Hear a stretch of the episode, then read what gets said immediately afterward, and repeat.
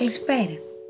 Μιας και κλειστήκαμε όλοι ξανά στο σπίτι, είπα να διαβάσουμε ένα παραμύθι που μιλάει για τη δημιουργικότητα. Το όνομά του είναι η τελεία. Πάμε να ξεκινήσουμε.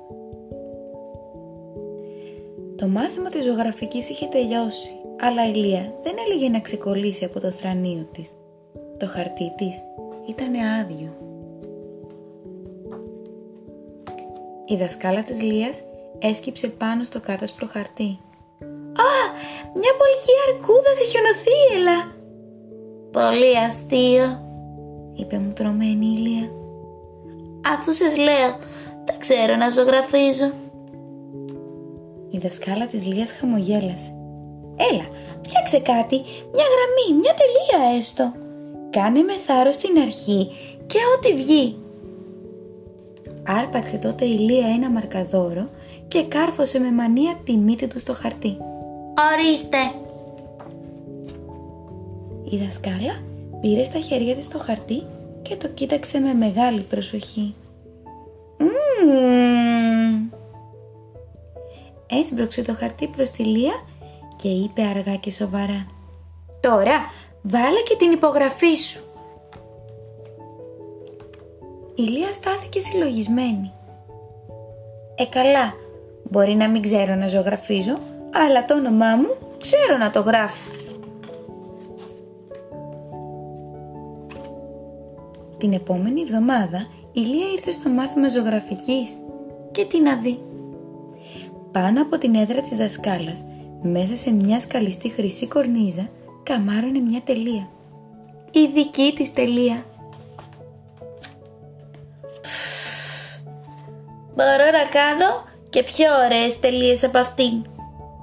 Άνοιξε το κουτί με τις νερομπογιές της που δεν τις είχε χρησιμοποιήσει ποτέ και στρώθηκε στη δουλειά.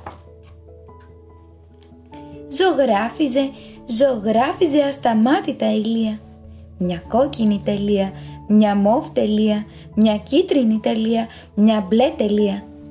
Το μπλε ανακατεύτηκε με το κίτρινο και η Ηλία ανακάλυψε πως μπορούσε να φτιάξει και μια πράσινη τελεία. Τότε άρχιζε τις δοκιμές και έφτιαξε ένα σωρό τελείες με ένα σωρό χρώματα.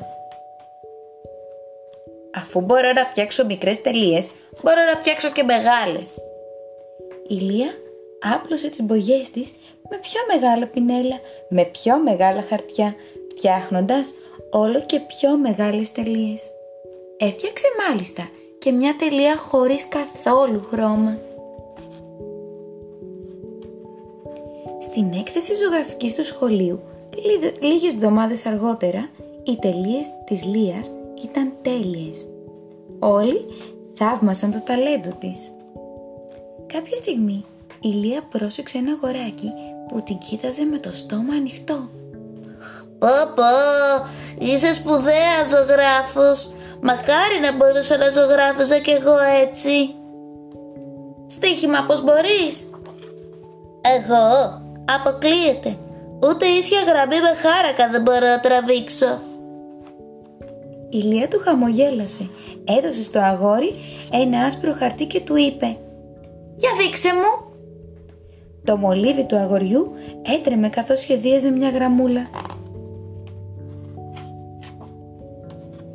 Η Λία πήρε στα χέρια της το χαρτί, το κοίταξε με μεγάλη προσοχή και είπε «Μμμ».